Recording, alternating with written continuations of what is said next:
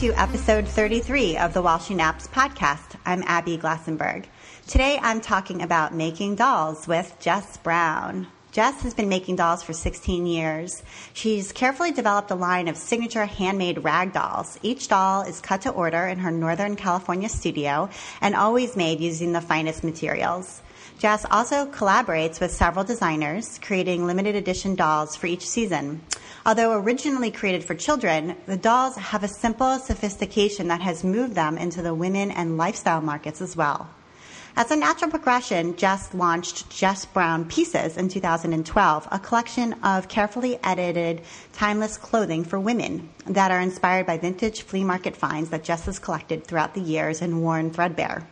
The rag dolls and women's collection are available in select shops worldwide. Jess lives in Petaluma, California, with her children Stella and Tiger, and her husband Arayo. Jess Brown, welcome. Thank you. Thanks for having me. Yeah, it's great to talk to you. And I have to mention um, that I have a daughter named Stella too. Oh, Yay. great. Yeah. I love that name. I do too. And Tiger is kind of an awesome boy's name. How did you choose that?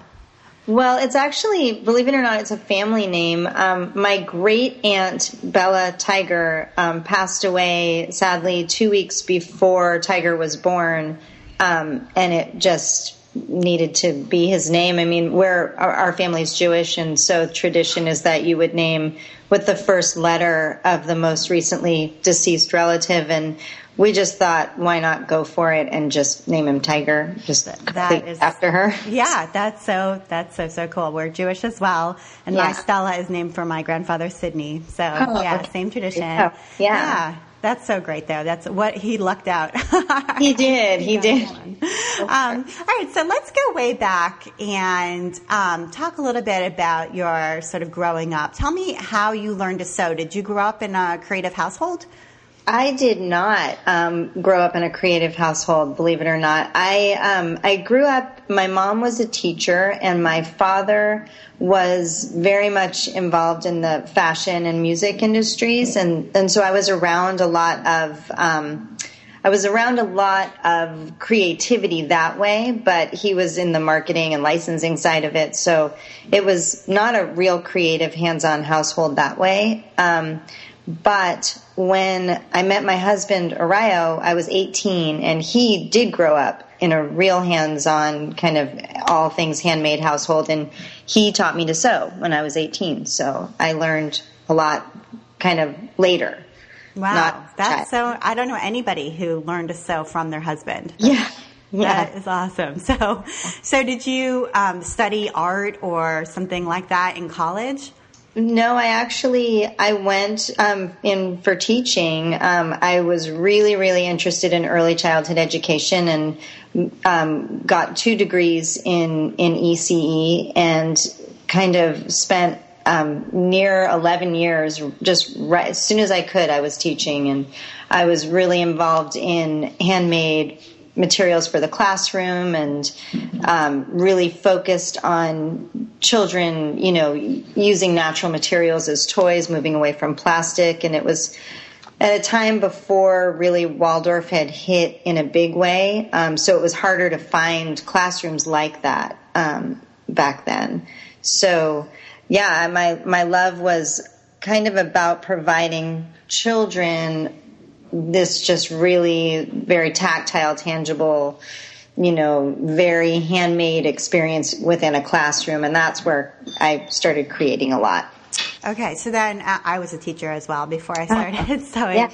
Um, so, what, where, when did the shift come about? Then the sort of career shift from from being in the classroom and sort of thinking about these bigger issues about what children play with to actually making the things that children play with.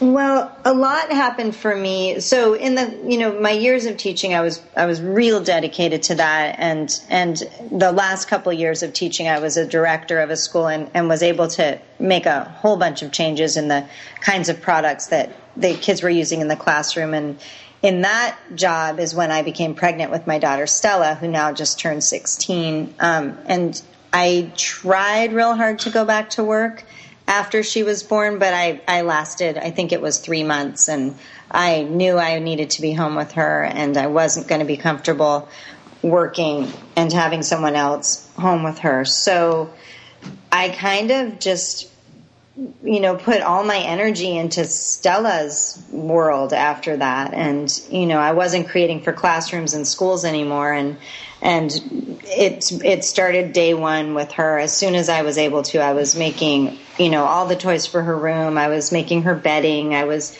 just anything I knew she was going to touch. I wanted to have been the one who made it for her.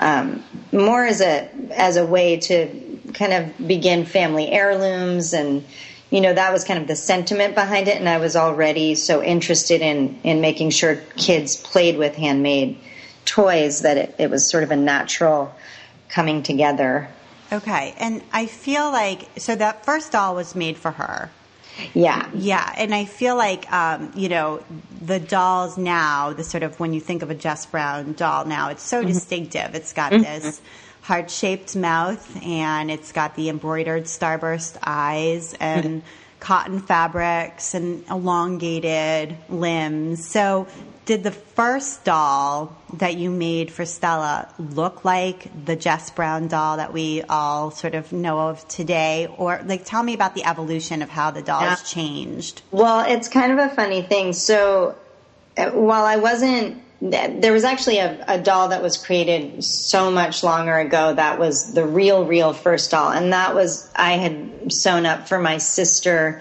who i have a i have one sister who's 13 years younger than me so i was really involved in her upbringing and it was right around the time that i had learned to sew and i created a doll for her that we recently found that looks a lot like the dolls i sell now um, with a heart shaped mouth and um, you know, not star eyes, but the same type of hair, the same lanky limbs. So that one was really kind of the very first one as far as how the design looks today. Um, and I was probably 20 when, when I made that one. So that was more like 24 years ago, which is kind of a crazy thing. We found it recently and went, wow, forgot, forgot about that. Um, but Stella's first doll doesn't look like the dolls that um, that I create today. Hers was kind of a happy accident. My husband generously offered to do the laundry. He washed nine cashmere sweaters instead of dropping them at the dry cleaner and suddenly I had this overabundance of cashmere that was shrunk and I couldn't use and didn't know what to do with it, but I just knew I didn't want to throw it away and I kept it in a bag in my little sewing corner forever. And I ended up um, cutting all of this cashmere apart and creating a doll that was totally made of cashmere for Stella, thinking, what what a fantastic crib toy, you know, like who wouldn't want to snuggle with a completely cashmere doll? So she had rabbits and and this one really i mean it was a long lanky doll but it was made completely of sweaters. So it was not the doll that we're used to seeing today. And that one i'm get was it hand sewn? Because it's pretty oh completely. Yeah. that one well it started out completely hand sewn and then i realized that the stuffing was popping out because the sweater wasn't you know it's such a yeah. porous fabric and it wasn't working. And i went back over it with the machine and because I'm kind of a crazy sewer who's totally untrained, I sewed everything inside out and so my my seams were all showing everywhere and I decided just to leave it and it would just be that that's how I made it and and it would be fine. And it's actually this really kind of super primitive looking doll but I I kind of love it because it's just you know me in the moment of trying to create this really wonderful snuggly thing for my baby. And I, I look back at that and I, I really treasure that one. It still sits in her room. Um, she she still really loves that one so. Yeah and it was the genesis of what became really a significant part of your life. So yeah. so yeah. okay so then when did the the doll that we know of today when did that become sort of settled? So that doll so i created a doll um, for Stella maybe when she was two, two and a half, and that's the doll that we see today. Um, she was, you know, she was a real early walker. She had a whole way she liked things to be. She was really just a methodical kid and she wanted a doll that would walk with her. And it was this you know, her, the cashmere doll had no form to it. It was really, you know, squishy and loose and it, it wasn't something that had a, a real structure to it. So, um, she, I created, you know, I, I wanted a nice firm stuffing. I wanted it to have a muslin body. So it really emulated like the old fashioned rag dolls that we, that I had as a, you know, child. I had a couple like that. So, um, we measured the length of when her hand was holding her doll, where the toes would need to touch so that the doll could actually walk along with her, and that became the reason for the 22 inches. Um, all of that was designed for Stella and what she needed her doll to do. Okay. So, yeah. All right. That's so. That's so cool. So, um, so you have had some really significant um, press mentions over the years. You were on the Today Show. I just watched the clip this morning. Yeah. Um, you've yeah. been on Martha Stewart um, in Martha Stewart Living, and uh, so was there like a turning point? that you can recall whether it was one of these press mentions or something else, like a huge order or something that sort of gave you this feeling like this is something, like this isn't more than making dolls for friends, making dolls for right. my own children, that this has really got to be a thing. Well, it's funny the the feel that feeling came up within the first year of me selling the dolls um, before any real press mention. I I was watching the way people were buying and the kinds of people who were buying, this types of stores that were interested, which were kind of surprising to me. They weren't a lot of kids stores. A lot of them were these more, you know, women's and home stores. And it was just this really curious bit of attention that the dolls were getting. Um, and I, I was really, I knew by the first, by the end of the first year that this wasn't just, like you said, something I was going to do as a hobby. I was really clear that there was a business here and that if I really paid attention to it, that I had a, I had a pretty strong product. I felt strongly about it. I was seeing the reaction in shop owners, how quickly they were selling um, through my products. And so I, I, I sort of had a feeling that way. Then um, I was contacted by Martha Stewart Living, and that was really the turning point. I mean, I had had some pretty nice um, orders by then, and I, I, I think the way um, I don't actually even remember now how they found me, but it was it was just sort of this. Oh, I do remember. So I I was introduced to one of the editors at a trade show. I was doing a children's trade fair, and, and one of the editors from Martha Stewart had her own children's clothing line and had just admired the dolls and bought one for her daughter, and it kind of evolved into that. But until then, it was more, you know, just this very word of mouth thing. When the Martha Stewart article came out, it was crazy. I'd never experienced anything quite like that before. It, I'll never forget it. It came out on January 3rd. It was a February issue, which I thought meant it came out in February, but it didn't. And we had just completed um, my holiday production, which is always a pretty heavy time of year for me because it's you know toys and holiday and and we have a lot of business then. And usually January is the time that I rest and regroup and design the next collection and just sort of take time with my family. And not that year the the article came out January 3rd we had to we had so many sales on the website that day that we ended up just marking everything sold out because there was no physical way I could keep up with the demand of what that Martha Stewart article brought to the business. It was still to this day the most, it was just her reach is so far. It was kind of crazy. Yeah, I, I think that's where I first saw you too. Um, yeah. And I remember getting it and just like studying every photo.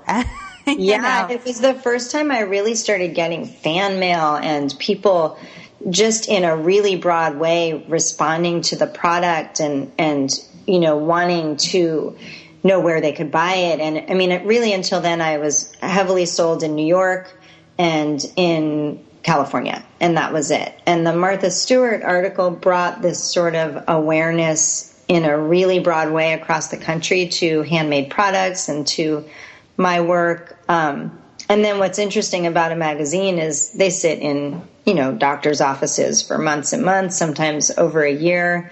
Um, and people, we, we still get orders to this day for exactly what the dolls were wearing in the Martha Stewart article. You know, it's, it's one of those things that people saved and, it's in print, so it's always there, and and it just it had a kind of an amazing reach, and that's really what launched the the business into a different arena for sure. Yeah, gosh, thank you, Martha. You know, I mean, like that is a huge. It, it's huge. It was huge for your career and for other it people really as was. well.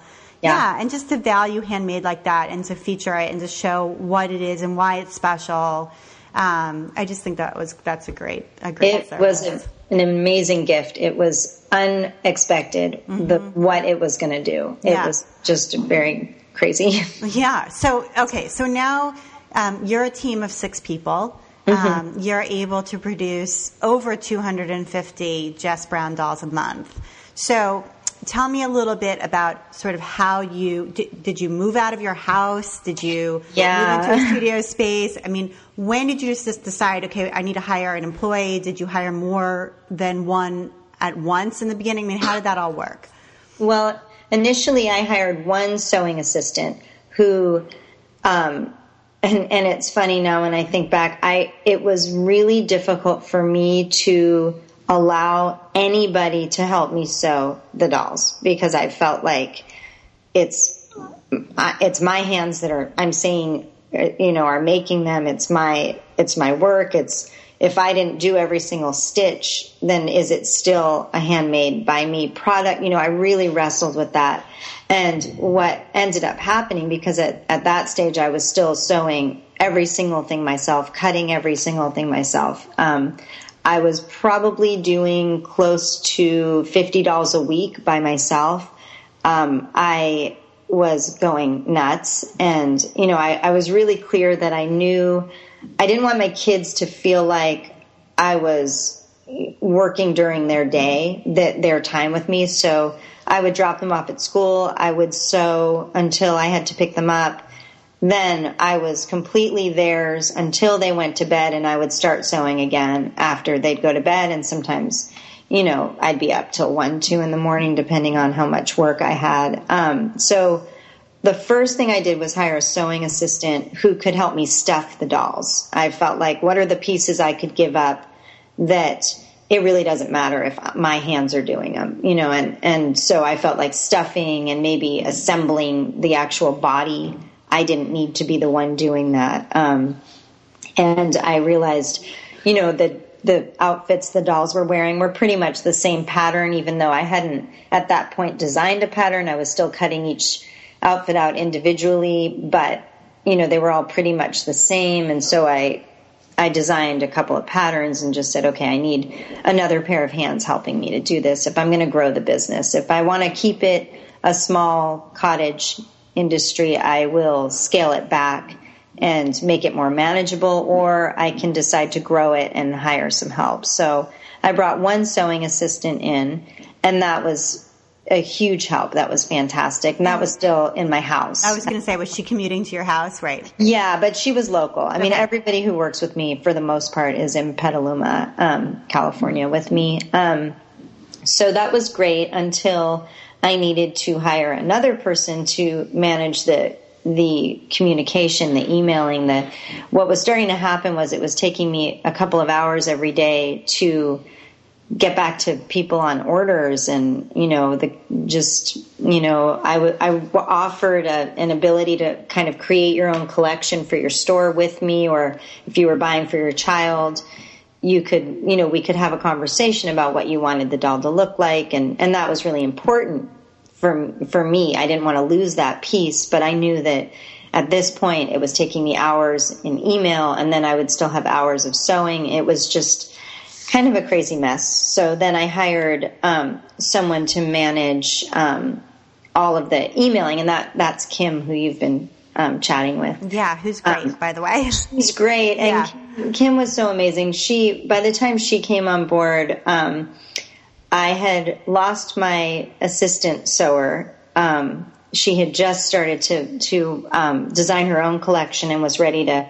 to do her own thing and move on from working with me and Kim, I was I was pretty much falling apart, and I had also started to develop really severe tendonitis. Like I, it was just a really messy time. And Kim came on board and just said, um, "Okay, well, do you care if if the whole thing stops tomorrow? If you never had to sew another doll again, would it bother you? Would you be upset?" And I said, "No, I I I need to make a change. I need something to happen. And, and so we sat together and she said, okay, if you're willing to risk it, then this is what I think we should do. And we sat together and, and figured out that we needed a, a team of people to help me, that there's no way I could physically keep up with what was happening and, you know, mother my children and be a wife and also work all day and do all the things that, you know, we all do. So at that point, I let go a little bit of some of the control and brought in um, a couple of other sewers. We started to, um, people mostly sewed from their home studios, and it was all the basic pieces of the doll. It was the body, it was the clothing, that sort of thing. And then the, everything would come back to me for every, all of the handwork detail. Um, that was before we went and got a, a big studio. Okay. So. so, people were take they were doing doing kind of piecework at their houses and then exactly. dropping it by and picking up more materials, taking them home, sewing, yeah. bringing them back. Um, and it was pretty cool too. It was um, we never really had to look for people. I mean, you know, I'd be sitting on soccer fields with baskets of dolls, you know, watching soccer games and embroidering hair and sewing faces and and I just have, you know, women come up to me and say, "What are you? You know, what are you doing? What is that?" And or, "Oh my God, I saw you in Martha Stewart." You know, that sort of thing. And do if you ever need help, I would love to sew with you. And and every single person who still works for me today came to me that way. And so it's really a team of moms, and it's you know it's created a livelihood for just women in my community who can't really have that, you know, very set schedule and need to be able to work from home or in the studio or you know at night if they feel like it. And and it's yeah it's been it's we have this amazing team that all was sort of organically coming together. And then when so you moved out though eventually and got yeah. a separate studio space. So tell me about the studio space, how far is it from your house? Is it kind of in an industrial area or no, are there other artist studios near there? What is it like there? So my studio is only around four blocks from my house. We live in the um, in the historic downtown district of Petaluma, um, and it's it's a really quaint, really sweet little town. Um, we, my studio is in a building called the Mill, and it was the original grain mill in Petaluma. So the the building itself is a little on the industrial side, but it's just in the heart of the downtown area. Um, there's all sorts of things in it. There's a you know a restaurant, a bunch of hair salons. There's actually the publishers for two of my books, the Kiki and Coco and Lulu and Pip, are have an office up there, and it's where I got to know that building, I would go to meetings with them and thought this would be a cool place if we could ever find a room big enough, and, and one came up. So we've been, um, well, it's only been a year and a half that we've had this studio. Up until then, we'd been working out of my sun porch and in everyone's home studios. Um, okay. But now we have a really fantastic big room, and, and that, has great. that shifted your mindset at all? Because now you literally go to work and then you work and then you leave work and come home at least yeah. supposedly yeah. um, at the end of the day and so all your things are there and I'm, I'm assuming you know your machines are there your materials are there right. um, and so has that changed i mean your children are a little bit older now um, i think I don't know, for me at least, having young children and working, you know, I work out of a corner of our bedroom. Working mm-hmm. here at home is really convenient, but I can see a time when moving out would be best? Yeah, it it was a huge game changer for me. It my my problem is always my um, that I don't know when to stop. You know, I know to stop when my children are here and, and I, I'm really present for them, but I am the person that will stay up till three in the morning and then, you know, we're getting emails from Europe or from Asia and I, they're up and I'm up and I figure why not, you know, and it, it was becoming a real problem. I had a lot of trouble with setting really clear boundaries for myself because I, I, I knew the workload wasn't getting any lighter and so moving into the studio really created a definition for me between work and home, which I, just in my personality, I needed.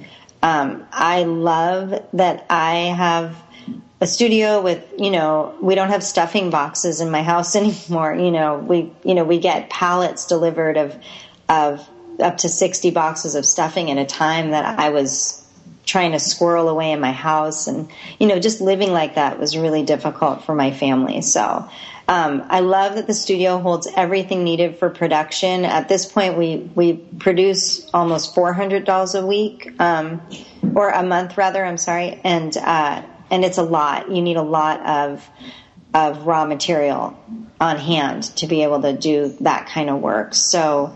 Um, it's it created a nice boundary for me. And what I have at home now is I kept my sun porch as my studio. It's where it's more of a creative studio for me. So um, I have my original sewing machine there. I have my really really special collections of fabric there that I'll bring down to the studio if I'm working on it, something that I need that for. But it's where um, I do my sketching. It's where I, if I'm working on quilts, I the quilts are really a personal experience for me, and I don't like doing that in the studio if I don't have to. So, um, you know, the studio is definitely more more of a true working studio. There's we now have um, four sewers who are not always there at the same time, but really need to spread out when they are there. So it's not a real creative space that way for me because it's such a working studio for everybody else. So my home studio is the place where I go to get inspiration and you know design that kind of thing. So let's talk a little bit about um, about pricing. So your dolls retail now for what? How much? What's the range? The range is um, well. So the smaller doll we do that is sold in Land of Nod um, and we're going to be doing um, we're doing a holiday collection for Anthropologie right now. They'll have a smaller size doll. Um, those range from I think around 120 to 150, um, and then the the regular basic 22 inch, the one that was designed for Stella, that original doll is uh, the base price is 198 on that, and the range is up to I think it's 248 if you want to do a completely customized doll where people will send me heirloom fabric from their family um, collections and, and I create a really personal doll with them and I think that that runs about 248 so. Okay so what do you think the price communicates to consumers and also to shop owners? I mean when I think about you know I have three daughters so I think about dolls quite a bit and um, you know, like uh, an American Girl doll is, mm-hmm. you know, about a hundred dollars to buy an American Girl doll. So, so that's not the same at all as a Jess Brown doll. Okay? Right. So, um, so when we think about, you know, pricing and it's got this price tag on it, what what does that say? Like, what message is it conveying? Yeah, that you know, it's funny. Price um, was the most challenging piece of this whole business for me, especially coming from a teaching background and I mean, I believe that every child should have access to, you know, a comfort doll. I it's it was a real big challenge for me to to figure out how to price and and actually originally the dolls retailed for the first two years, I think it was at ninety dollars. The the retail price was that. But what was happening was, um, I it was impossible to create a doll at that price. Like it, it became the amount of dolls I was sewing. It, it was becoming this really. Um, it wasn't that I was losing money. It wasn't anything like that. It was just the amount of hours it was taking me to create each doll and, and, and create them really thoughtfully. It wasn't adding up. And, and actually, when I brought Kim on, one of that that was one of the first conversations we had as well. I just I was really I knew that I had created this product that was taking off and I knew that I wanted to keep creating it the way I was creating it. And I didn't want to ship them overseas. I had gotten a couple of price quotes from a factory in India, one in Korea, and I felt that, you know, instantly, sure, great, you can create a doll for me for $2. And then that becomes a really different product I'm selling. And I don't think I want to be selling that product. I, that my interest was keeping this very personal, personal product alive and not, you know, backing down on the integrity I was bringing to what I was making. So we decided at that moment, um, and it was part of that same original conversation where we said, you know, Kim asked, would it matter if you never saw, you know, did another doll again? And I said, not at all. And, and so right there, we decided we were going to double the prices. And this was mostly, you know, the bulk of our business is wholesale. Um, you know, we felt we need to double the prices and either we'll be creating half as many dolls and actually begin to make a living off of this or um, no one will buy them again, and that will be that. And it was fun while it lasted, and and let that be what happened. But at at the price I was doing it, I was priced so low that it just wasn't it wasn't making any sense, and I was working way too much. Um, what ended up happening was we doubled the prices, and it was what really launched the dolls into this whole other arena. It we had our best year of sales ever. Um, we didn't lose any stores. People seem to want and crave them more that than you know because they were more expensive. It was sort of a it was a really uh, bizarre turn of events. It was kind of strange um, to watch, but what I realized was that was the proper price point, and I was so I was priced so low that it was impossible to produce them at the price I was offering them at. So once in the final, you know, right price point, the business did better. It loosened up a little bit of cash flow for me, so I was able to bring in some help. Um, we're still, you know, it's not a highly profitable business. I'm still so committed to having everything created domestically and, you know, in my studio. So it sounds like a high price point, but in the end, when it's a completely handmade product to this level, it's um, it's kind of what it has to be. So right. So um, let's talk about um, toy safety standards. I hope I can ask about that. Yep. I know, um, you know, this is a product. It's a doll.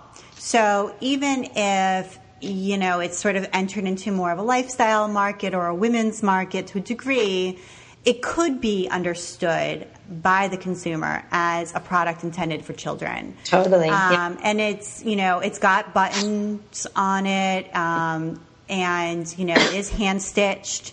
So have you had to wrestle with toy safety standards at all? What has that been like? We have. Well, we um, what's what's great is we haven't had to wrestle with any of them, but we have had to do safety testing. Um, absolutely, um, a couple of years ago, and I, am not going to remember what it's called now, and you you probably know better than I, but there was that really big movement of the the toy safety. Um, the the handmade thing that happened. Yes, I do like, know what you're talking about. Yeah. It was like the Consumer Product Safety Commission. Yeah. Had, yeah.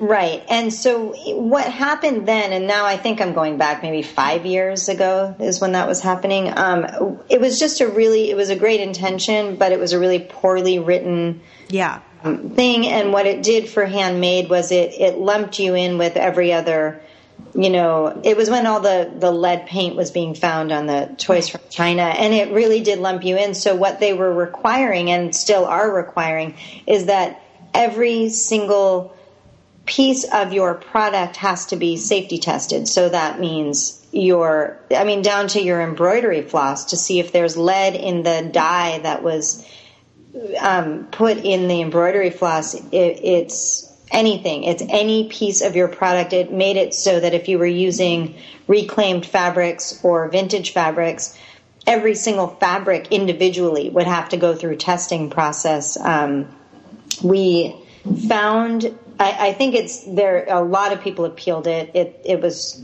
you know people have tried to have it rewritten. All I know is during that time we began the testing process, which, which was incredibly expensive because of how many components go into the doll, and it was every single component had to be tested separately. Um, we did find that if you were handmade but using natural products, that you were exempt from a lot of that. So if it was a 100% cotton or wood or our buttons or shell buttons, we were exempt from a lot of that, um, which was great. Um, the product as a whole, we keep, you know, as a as a pretty naturally based, you know, and created product. Even the fiber inside, it was the reason for for finding sustainable fiber, which we use corn fiber in the dolls. So all of that came about because of safe, safety testing. Um, that being said, we've had to do safety testing. We've had to we've had the dolls went through a burn test to see how flammable they were. Um, which we assured the testing agency that they will absolutely be flammable. They're completely made of, you know, cotton, muslin, and corn fiber, and you know everything. But they still they they have to test a burn rate um, with the button shoulders. I, we do put a disclaimer saying the dolls are not suitable for children under three because of the buttons. It's the only small piece that goes on the dolls, so um, we have the disclaimer for that safety testing um, it's tricky it's it's really it's challenging for the handmade um, products for sure. And it's challenging to be a handmade toy product. So. Yeah absolutely. It's interesting to hear how it's driven some of the decisions about materials used. Oh yeah. Um, yeah that is that's pretty interesting. So um, all right so your dolls play a role in um, in some children's books which you mentioned. Mm-hmm visiting the publisher in the same building where your studio is located. Um, so, how did the collaboration come about where your doll gets to be the doll in these two books? Well, that's kind of a. I love this story. It's such a good one. Um, so the photographer actually um, is she. She lives a couple of blocks away from me and, and used to frequent my store. I, I used to own a store called Maud with um, a friend of mine, and she would come and shop at Maud. And she was leaving for Paris with her daughter, um, whose name is Kiki. And she said um, she popped in. I mean, I think they were leaving. They had two days, you know, before they were leaving. And she said, you know, I'd really love to get a doll for Kiki to bring on this trip. And I said, no problem. And she kind of said, let's have it be kind of lacy and feel really Parisian. And I said, great. And I think I dropped it off on her doorstep just a couple of hours before she was leaving um, for her trip. And that was that. Um, a couple of months later, she, so she's a commercial photographer and she often does a calendar um, for her clients every year of just, you know, one theme of photographs. And she did this Kiki and Coco in Paris calendar um, and a little slideshow to go with it. And it was, I mean, it went viral. It was just this crazy, it was only supposed to go to her clients and friends. And, and somehow the, the little video, which we, I think, still have on our website, um, it just went nuts. And, and then, um, about a year after that, we had the publisher of the, of what are now the books contacted her they had just seen it online, having no idea that the two, um, Stephanie, the photographer, and I both lived in Petaluma. The publishers also live in Petaluma, and they had no idea. So they contacted her and assuming we both lived in New York, asked if we could fly out to California to meet with them and, you know, this whole thing. Um, and it, it ended up where, um, where we all live within blocks from each other. And it was kind of a crazy thing. And they asked if they could do the Kiki and Coco book, and we were both on board with it. And it was sort of a kismet situation. It all was, you know, perfectly put together, and you know, it was really, really great experience. Yeah, and it fits right in with your former life as a young, you know, early childhood teacher too. Yeah, yeah, for yeah. sure. So, um, tell me a little bit about Maud. So, when you know, do you feel like owning a store? What kinds of things did you sell at, at the store? So Maud, um, Maud was just, I mean, it's still there. Stacy, my, my friend, um, who I owned it with still has it. Um, Maud came about because we were both, um, moms at home. We met in a Waldorf school and we just really had similar taste and decided to do this as a creative outlet. And she was, um, she sewed kids clothes and I was, um, at this point starting to make the dolls. so, it came about because of that. We were buying really sophisticated clothes for children. We were kind of at least oh, you know in in our neck of the woods it was pretty unheard of to be selling gray or black baby clothes it was you know we were just really interested in this back to basics more sophisticated look for for young children and and we were selling um, you know, just this very high price point, very sophisticated, lots of things imported from Europe, um, you know, store for, for children and babies. Um, it was in an upstairs of a building. It was in this teeny 10 by 10 room. We didn't have a sign. People just kind of knew to come up. And if we were there, we were open. And if we weren't there, we were, cl- I mean, it was just this sort of funny little store.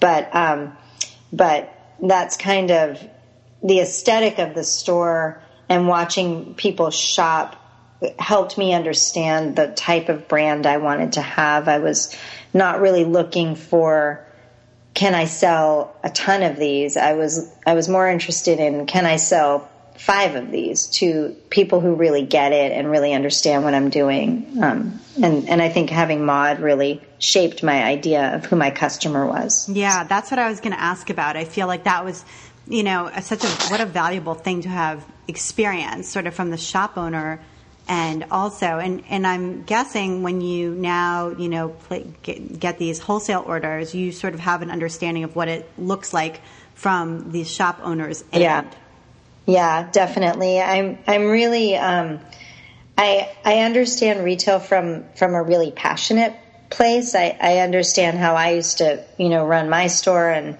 and the kinds of things I wanted to sell. I wanted to, you know, Stacy and I had a deep commitment to only selling products that we knew we would buy ourselves. And, you know, it wasn't about, you know, the thrill of the sale or anything like that for us. It was really about, you know, providing products that people seem to crave a little bit. You know, they just wanted something a little bit different, a little bit more sophisticated for their kids. Um, not like dour or ser- too serious, but just just something that was a little elevated from what we were looking at, you know, day to day, and um, and also knowing who the designers were. It was a deep commitment we had to know each designer and get to know each designer. It's it's uh, you know a lot of my collaborations come from people you know that we sold at Maud. Um, we really wanted to know the story behind each product. We wanted to know where they were being made, who these, you know,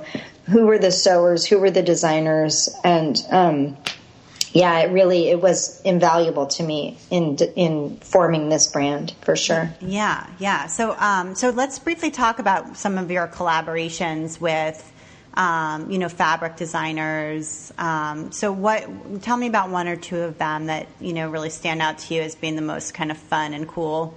Yeah. Um, well, it's.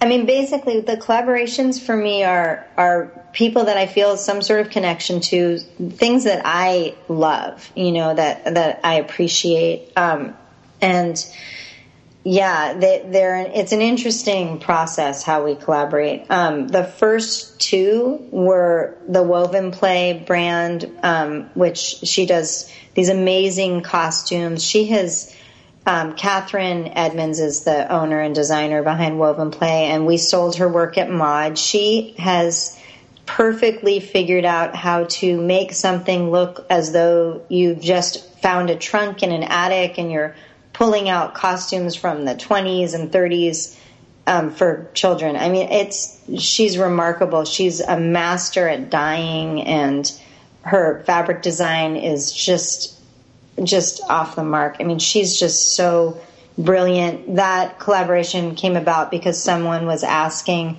me to create a ballerina doll for their child, and I was really struggling and I kept pulling up the Woven Play site and looking at the ballerina costumes we had in our shop. and thinking, you know, how does she do it? Like it just, I couldn't get it right. Everything I was creating felt really cheesy and really too much, you know, tool and too, I don't know, it just wasn't working. And I called Catherine and just said, Would you ever consider making your ballerina costume in doll size? And, and we could sell a woven play doll. And she was so excited about it. And it was just, you know, it was it was the first collaboration I did. It was so perfect. It was the best fit for the doll and she's a master with pattern making too and was really able to figure out how to create this perfect costume that was just scaled down for for the doll. So that was the first kind of really exciting one because it was just really great. Um, everyone since then and you know, people that are sort of waiting in the wings are all designers that I'm really excited about what they do. And it's something that I wouldn't try to do myself. It's got to be something that's out of my genre, you know, a little bit, and, and that will enhance my product as well. So, you know, I mean, I think that the other biggest collaboration would be um, the Bottega Veneta job that I did, which was I mean, definitely goes up there in one of the highlights of my life moments.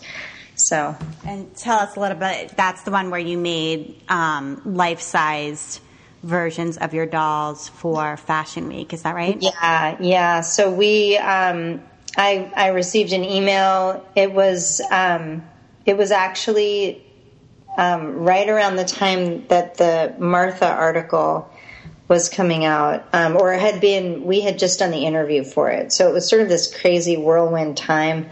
Um, I received an email from the visual director of Bottega Veneta, whose child had a small collection of my dolls, and she had this idea that she wanted um, life size dolls in all of the windows for Fashion Week 2012 um, in all of the flagship stores, and I really thought it was some sort of joke. Like I couldn't. It was so over the top. Anything I could have imagined. It was so nuts, and you know, I'm having phone meetings in my kitchen wearing my pajamas with my son practicing karate with you know the the visual directors of this massive massive brand i mean it was just it was crazy crazy crazy but in the end, um, it was this really amazing collaboration where they we worked together to come up with the design. In the end, they really wanted it to be my design and, and the dolls. Um, we created 14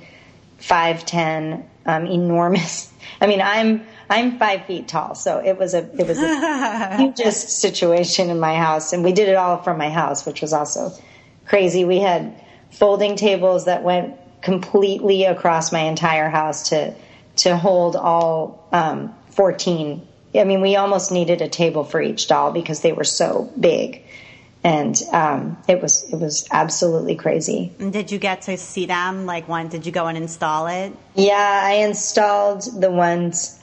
excuse me, in um, Beverly Hills and in in uh, Manhattan on Fifth Avenue. Nice. Wow, it that's a moment. Yeah, it was completely. I mean, it was so we we actually drove um, the ones to LA to Beverly Hills down because you know shipping them was such a challenge. Yeah. So we we just had Kim's Land Cruiser packed to the ceiling with these dogs. I mean, it was so crazy. It was just, we kept saying, oh my God, if we get pulled over, this is just, because they're all, I had them all wrapped in garbage bags because I kept thinking, you know, we have to keep them really, really clean. clean and I just, right. yeah, and I just thought, oh my God, we look like we are. It looks bad. Yeah, it's really, really bad. Corpses. Yeah, yeah. yeah. So, but yeah, it was thrilling. It was. It was. I will never forget it. It was definitely one of my highlights of my life. Yeah. Well, congratulations on that. That is amazing. Um, I love the photos, and I'll make sure I post one in the post. Oh, thanks. Um, yeah. So okay. So now this takes us sort of up to now. You've written a book mm-hmm. um, which I have. It's called The Making of a Rag Doll. Tell me the story of how this book came to be. So that's that's kind of an interesting story too. Um, we, I well, what's funny is the editor, our editor, from Chronicle reached out to me because she had seen the Martha Stewart article. yeah, and and it was maybe a year old at that point. I mean it she it was really old and she said she I think she said she saw it in her mom's house. It was just in an old stack of magazines and um, so they, you know, she approached me. She wanted to do a how-to book, which was a real stretch for me. Um, I wasn't comfortable, you know, giving away all of, you know, it didn't make sense to me to do a how-to book on something that I'm I've created into a business. I mean, it was really a, a, stretch for me to think of how to do that. And we worked together on the concept for a little while, and they uh, Chronicle agreed to allow me to more tell the story of where the rag dolls came from, and I was willing to create a doll different from the doll that I sell um, for this book, a, a, pattern and a set of patterns that were created specifically from the book, um, a doll from my studio, but not the doll that I'm, you know, making a living off of. Um, right. So, so this doll is um, the book doll is mm-hmm. shorter. She is, and yeah. her arms are not button jointed on; they right. are uh, of a piece with the body. Exactly, and there's a um, the the doll pattern for the book is very different from the doll that I make. It's um, it's there's a seam up the back. It's actually more reminiscent of a of a real traditional rag doll. It's the way my my my rag doll as a child was sewn, um, really similarly to it. And um, yeah, my challenge was to make it to make it different, but still obviously a doll from my studio. So it was it was tricky. Um, is it weird now to see other people? I mean, there's been people who have imitated, you know, your doll has mm-hmm. gotten, it's all over the place. People have, you know, sort of imitated it or riffed on it for years. Yeah. But now they actually have a pattern drawn by, condoned by you and are making them. Is it weird to go on Instagram and see Jess Brown dolls made by other people? It is. Um, it's it, it's challenging. It, it, I knew it was going to be hard. It is hard. Um, I think you know part of the reason for doing this book was to kind of combat a little bit of how many imitations we have. I mean, it's incredibly flattering that people the pattern speaks to so many people and people love the look of it it's one thing to you know create something for your child you know emulating someone's work it's an entirely different thing to start a business around it and become you know almost a competitor of sorts using a pattern i created.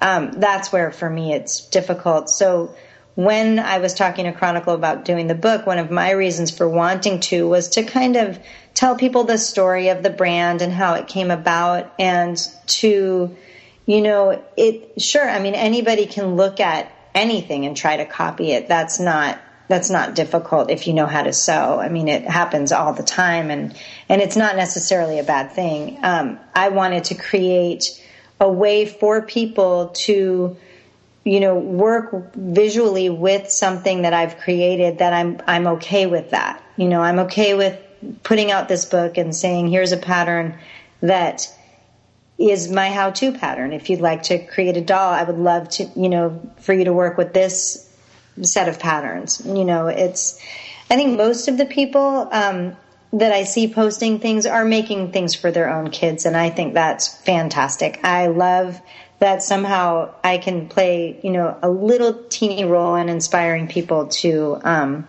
make handmade for their children. I mean, that's really at the end of the day what's important to me. It it does become different when someone creates a business out of it, and we've had we've had our, our, definitely our share of knockoffs, and um, we've even had people use my name to drive traffic to their you know stores um, to to sell their products, which that that's a whole different story. Sure. But yeah. yeah. This is, I mean, this is what happens, you know? Yeah. For this sure. Is, this is part of it and this is part of operating online. But even, mm-hmm. even before, even before the internet, people would just do it and you wouldn't know. You wouldn't yeah. know, you wouldn't know about it, but they would be doing it anyway. It's just been, yeah. I think it's, it's been part of, uh, having a creative business forever. Um, I think so too. I yeah. also, I think that I think that you know handmade also. I mean there's you know you're inspired by things that you see and you touch and you want to try to create them because there's some there's sort of an instinct when you look at say, something and you're you are drawn to it and fascinated by it that you want to see if you can do it. And i don't see anything wrong with that. And i think that um, that's part of being creative is first you learn to do something from a pattern and then you develop your own you know style around it. Um, I think that it's again it's just very different when when people you know then try to create a business off something that they have not created on their own. Right, and the truth is, if you're going to start um, a business, you need to have your own patterns. I mean, that's yeah. got to be part of your business. It's not, it's sort of foolish to start a business without your own patterns. You know, that yeah. it, it, really, those two things need to come hand in hand, I think. I mean, I think so too. I yeah. mean, we also have, I mean, we have the most amazing fan base too. And often when, by the time I've seen something, well, most of the things I see come through our fans sending me, sure. you know, have you seen this? Have you seen right. this? My website designer um, Google's the brand name a, a, couple times a month because I can't. It, it's really hard for me to go searching for that kind of stuff. And we've had to send, you know, um, some cease and desist letters, which is never a pleasant thing. But at the end of the day, it's it's one of those, you know, uh, the amount of work and energy and sleepless nights that I've put into creating a business off of a pattern that took me a, a, quite a while to design, I'm really protective over it. And it's really why I decided writing this book was so important. You know, I, I did want people to know the story behind the product and and I wanted people to feel comfortable, you know, exploring their creativity. I mean, I I think that is wonderful. And so here's a way I can give that to people that I'm comfortable with instead of, you know, seeing all the knockoffs the way we have. This this is great and I actually as you know, I, I knew it was going to be hard, but I was excited when people started sending and Instagramming the photographs of the dolls they were creating because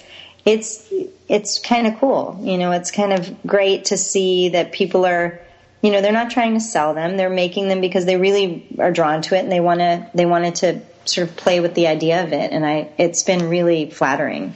Was there ever a moment when you were writing the book or considering writing the book when you wondered or thought maybe you should self-publish the pattern and the doll clothes patterns yourself and um, and do it that way? I mean, I think if you had put the pattern as a you know PDF on your site it would have been a smash hit. I mean, I think people right. would have gone nuts, like, oh my gosh, Jess Brown. And even if it was this altered pattern, it wasn't uh, the Jess Brown doll pattern, but it was a Jess, Jess Brown doll pattern created specifically for a DIY uh, community. But if you had done that and published it yourself, I mean, I think people would have would have said, "Oh my gosh, she's released the pattern for us um, right. and bought it directly from you." So, why work with Chronicle versus going on your own? You know, honestly, I I didn't think of what you just described um, at first at all, and I it took some real convincing on Chronicle's part to um, for me to get comfortable with the idea in the first place. So it wasn't something that I had ever intended on doing. It was a real I wrestled with the idea for quite a while, and I think it would have almost been harder for me to do it direct. Um, I also knew that the reason the Chronicle experience was was what I wanted um, to go with was because they were willing to allow me to really tell the story and to have it very visually based. And so there were things about that that were really appealing to me. I wasn't interested in just um, selling a bunch of or having a, a downloadable pattern for people to kind of start going for it. It was more that, you know, the patterns were sort of secondary to me. I wanted to create a book that people just were visually interested in and you know, include a story that was I felt important about the handmade movement. So absolutely, and it has that coffee table book feel to it. Like it has that sort of beautiful editorial feel to it that isn't just a straight up pattern book. Yeah, that that was um, the design of that book became, you know, like I said, the patterns in the end were very secondary to me. It, it the design and look of that book. I wanted people to want to buy this book, even if they never picked up needle and thread. I I felt like this book was about the story of the brand. It was not about me releasing um, DIY um, patterns. So. Well, Jess Brown, thank you so much for taking the time to be on the While She Naps podcast. I really enjoyed talking to you. Yeah, thanks for having me. Thank you so much. You can find Jess's work online at jessbrowndesign.com. And you've been listening to the While She Naps podcast. I'm Abby Glassenberg, and I invite you to visit my blog, whileshenaps.com, where you'll find helpful information for creative entrepreneurs, as well as tutorials and patterns for making stuffed animals and dolls. And if you enjoy the show, tell a friend about it. Thank you so much, and I'll see you next time.